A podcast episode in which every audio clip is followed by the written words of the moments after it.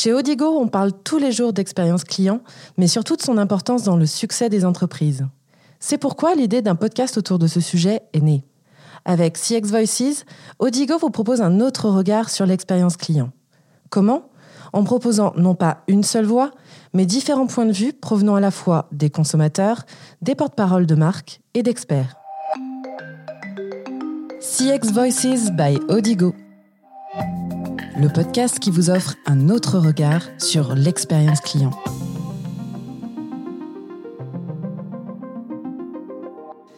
Bonjour et bienvenue sur CX Voices, le podcast d'Odigo qui vous offre un autre regard sur l'expérience client. Je suis Claire Morel et pour cette première saison, je vous propose de parler des émotions. J'ai une question pour vous. Est-ce que vous vous attendez à ressentir des émotions lorsque vous êtes devant un écran, que ce soit sur un site internet ou une application mobile? Quand je repense à mes expériences personnelles, j'ai plutôt tendance à me souvenir euh, d'un agacement ou d'une frustration lorsque j'ai utilisé certaines interfaces. D'ailleurs, pas plus tard qu'il y a une semaine, j'ai mis 30 minutes pour trouver euh, le formulaire de réclamation sur un site. Pour savoir si l'on peut créer des émotions grâce à l'UX Design, j'ai le plaisir d'être accompagnée aujourd'hui de Marie Petit, directrice e-commerce et data au Crédit Agricole Brie Picardie, et de Nicolas Chériot, cofondateur de Kirk, agence de stratégie UX et product design. Mais avant d'échanger, écoutons le témoignage de Julien qui nous explique pourquoi il préfère son application bancaire à son banquier.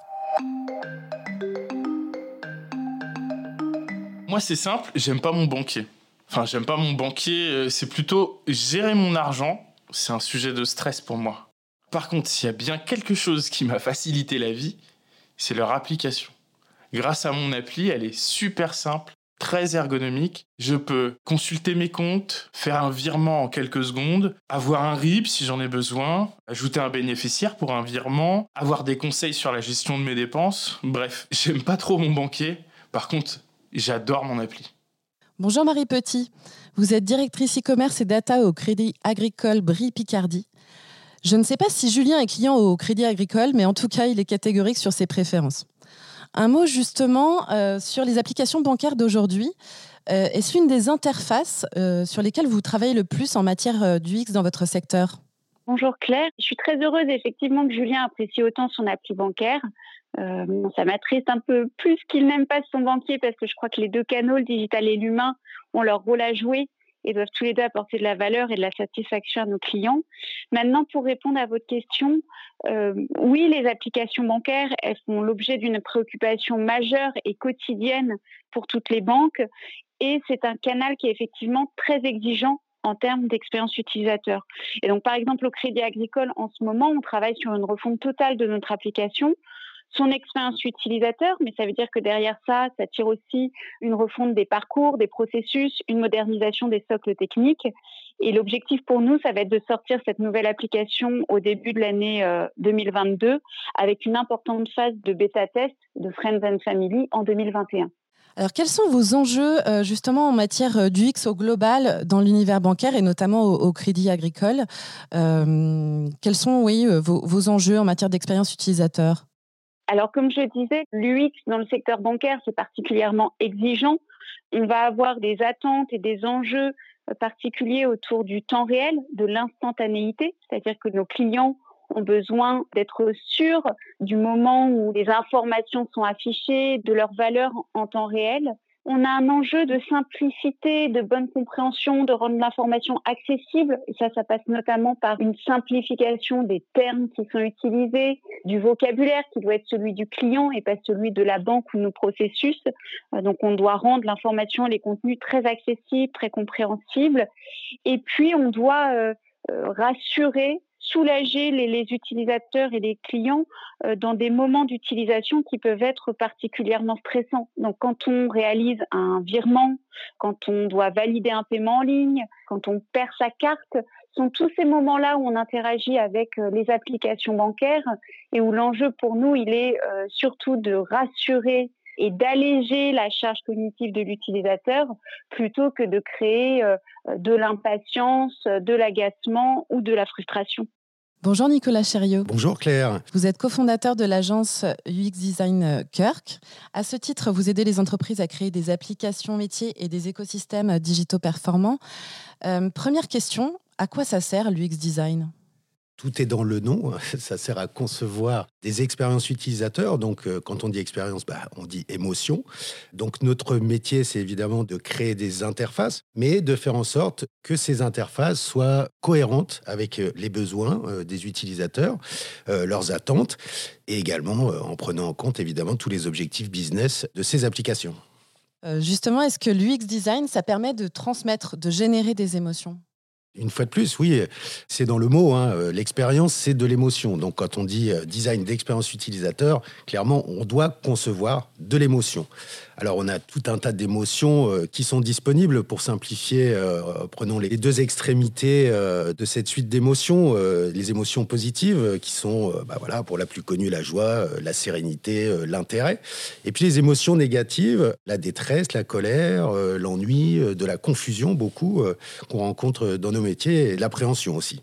Et tout notre travail, bah, c'est souvent de basculer d'une extrémité d'émotions négatives à l'autre extrémité pardon, euh, des émotions euh, positives. Marie, je vous pose la même question. Est-ce que, euh, à travers l'UX, on peut créer des émotions Et est-ce que vous, vous cherchez au, Crédit Agricole à, en, susciter des émotions positives? En tout cas, je, je, partage entièrement ce que vient de dire Nicolas, c'est-à-dire que déjà, donc l'expérience utilisateur, elle est faite d'émotions positives et négatives. Nous, bien sûr, en tant que designer, concepteur, on peut amplifier ces émotions, donc soit dans le bon sens, c'est-à-dire en facilitant, en rendant plus simple l'expérience de l'utilisateur, ou dans le mauvais sens, en lui ajoutant du stress, en créant de l'agacement ou en lui faisant perdre du temps. Mais c'est vrai que ce qu'on cherche déjà en priorité, c'est une bonne expérience utilisateur, c'est-à-dire une expérience utilisateur qui est fluide, qui se passe bien, sans accroc, sans irritant. Et en fait, ça, c'est presque des expériences dont on ne se souvient pas, puisqu'en fait, si tout s'est bien passé, c'est moins marquant que la situation qui a généré euh, de l'agacement, de l'irritation. Ensuite, je, je pense qu'on peut quand même essayer d'aller plus loin en cherchant à rendre l'expérience mémorable. C'est-à-dire qu'elle est mémorable si elle est tellement fluide, tellement plus rapide que ce que je vois ailleurs chez euh, d'autres acteurs, chez des concurrents, alors là, peut-être qu'on arrive à créer quelque chose de vraiment mémorable. Mais là, on parle de gras là, en expérience utilisateur qui sont difficiles à atteindre. Mais je vois ça en tout cas dans cet aspect particulièrement fluide et rapide. Hein. C'est le cas de quand Uber arrive, euh, ce qui est très différent. Parce qu'avant, à la limite, ça pouvait ne pas si mal marcher, hein, la réservation par téléphone auprès de G7. Mais par contre, euh, ce côté euh, en deux ou trois clics, c'est fait, là, on est dans quelque chose qui révolutionne vraiment euh, la rapidité et la fluidité de, l'expérience. Et après, je pense qu'on peut travailler aussi sur des petites attentions, des, messages, des intitulés, des wordings qui vont être un peu différents et qui vont créer de la connivence, qui vont faire légèrement sourire. On peut aller chercher dans le souci du détail avec euh, des petites animations, des interactions qui sont bien travaillées. On peut aller chercher moments qui font sourire, qui font du bien. Je pense notamment à l'application euh, Alan, la, mutuelle de santé, qui fait ça très très bien. Quand votre expérience utilisateur, elle est à ce niveau, alors elle devient vraiment mémorable et là, vos utilisateurs ont envie de vous recommander. Et si je peux compléter euh, ce que dit Marie, effectivement, une chose qu'il faut retenir, c'est vraiment euh, la différence entre le temps court et, le temps long.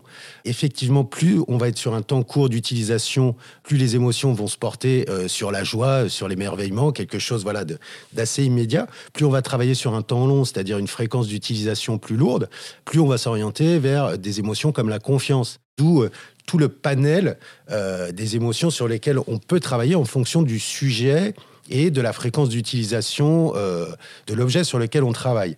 Et dernière chose, pour aller très vite, n'oublions pas que l'émotion, c'est l'esprit et le corps qui les génèrent.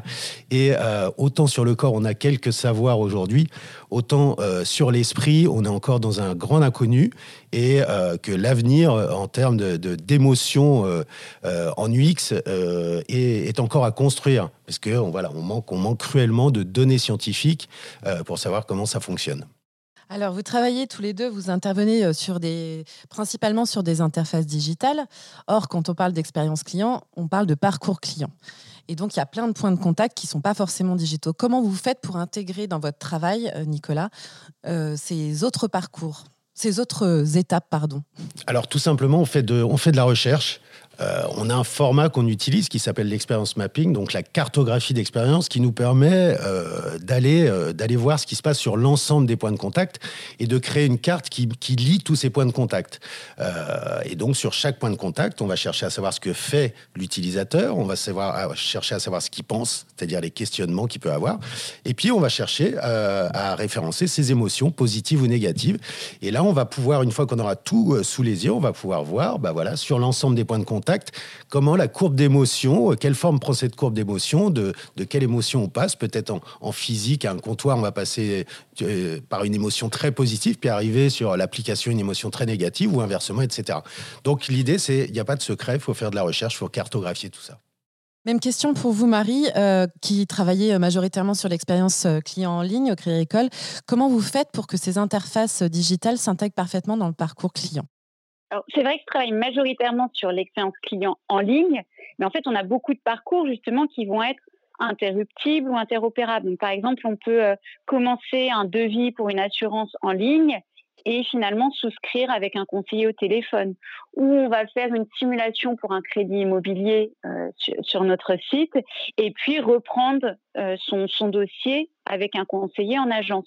Donc très concrètement pour ça, en fait, moi je travaille beaucoup euh, avec les autres services et activités de la banque, donc avec le avec le réseau d'agences, avec l'animation commerciale, avec les centres de relations téléphoniques.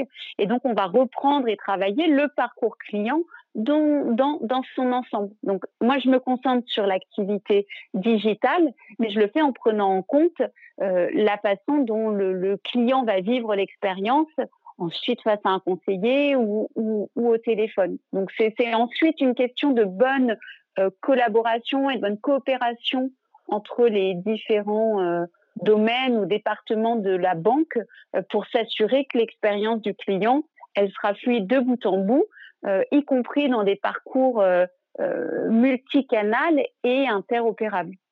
Quand on fait de l'UX design, on parle forcément de mesures pour s'assurer que l'expérience client est optimale. Quels outils on peut utiliser pour évaluer le ressenti des utilisateurs, Marie? Bah, quand on parle de, de mesure de l'expérience utilisateur, je pense déjà qu'il y a deux dimensions, une dimension qualitative et une dimension quantitative. Alors d'un point de vue quantitatif, hein, on va mesurer des, euh, des, notes de satisfaction, des notes d'effort. On peut parler par exemple du Customer Effort Score, des notes de recommandation. C'est le fameux euh, NPS, le Net Promoter Score. On l'appelle aussi l'IRC dans la banque. Les analytics aussi, la mesure et le suivi des taux de transformation euh, nous aident énormément à comprendre comment se passe l'expérience des clients et ce qui fonctionne bien ou pas. Et après, pour moi, la dimension qualitative, elle est tout aussi importante. Et là, on va l'évaluer davantage avec les commentaires, les verbatims des utilisateurs. Ça, c'est particulièrement vrai aussi quand on a une application mobile. On, on, analyse et on se nourrit des commentaires laissés par les utilisateurs sur les stores. Et puis, à l'occasion euh, d'entretiens individuels, de focus group, de tests utilisateurs, qui nous permettent de comprendre de façon plus approfondie quels sont euh, des, des points de blocage ou des irritants ou au contraire des motifs de satisfaction pour les utilisateurs. Nicolas, un, mot en complément par rapport aux outils ou Marie a tout dit? Presque tout. Euh, nous, on utilise évidemment euh, aussi énormément euh, les tests utilisateurs. on utilise aussi le, shadowing. nous, on peut se permettre, parce que les utilisateurs sont souvent facilement accessibles. le shadowing, c'est tout simplement, bah, vous vous mettez pendant une heure ou deux derrière quelqu'un qui utilise votre produit et vous êtes là comme un fantôme, juste vous observez ce qui se passe. Et vous allez même pouvoir observer euh, l'interaction qu'il a juste avec son ordinateur, pas uniquement avec l'application que vous avez fait, mais peut-être aussi avec les autres applications qu'il utilise. Et du coup, ça va vous donner des idées pour optimiser aussi votre propre application, parce que euh, tout ça est un système. Euh, il, faut, il faut prendre en compte cet écosystème. On travaille rarement avec un seul logiciel ou avec un, seul objet. Et donc, tout ça doit être, tout ça doit être pris en compte comment tout ça interagit au-delà de, de, sa propre interface, comment tous les outils interagissent entre eux? Merci à tous les deux. Merci. Merci beaucoup, Claire. Ce que je retiens de cet épisode, c'est que finalement, l'UX Design a pour objectif d'optimiser, de faciliter l'expérience client et d'éviter surtout de susciter des émotions négatives comme euh, l'agacement, la frustration ou encore euh, la colère. Il est toutefois possible de générer de la satisfaction, euh, voire euh, du plaisir auprès d'un utilisateur euh, grâce à des petits détails comme le ton ou le langage utilisé, une petite animation ou encore des éléments visuels originaux. Pour savoir ce que vos clients ressentent vraiment lorsqu'ils utilisent votre site internet ou votre application mobile, rien de plus simple, faites-leur tester. Merci de nous avoir écoutés. On se retrouve prochainement pour un autre épisode de CX Voices pour continuer à parler d'émotions et d'expérience client.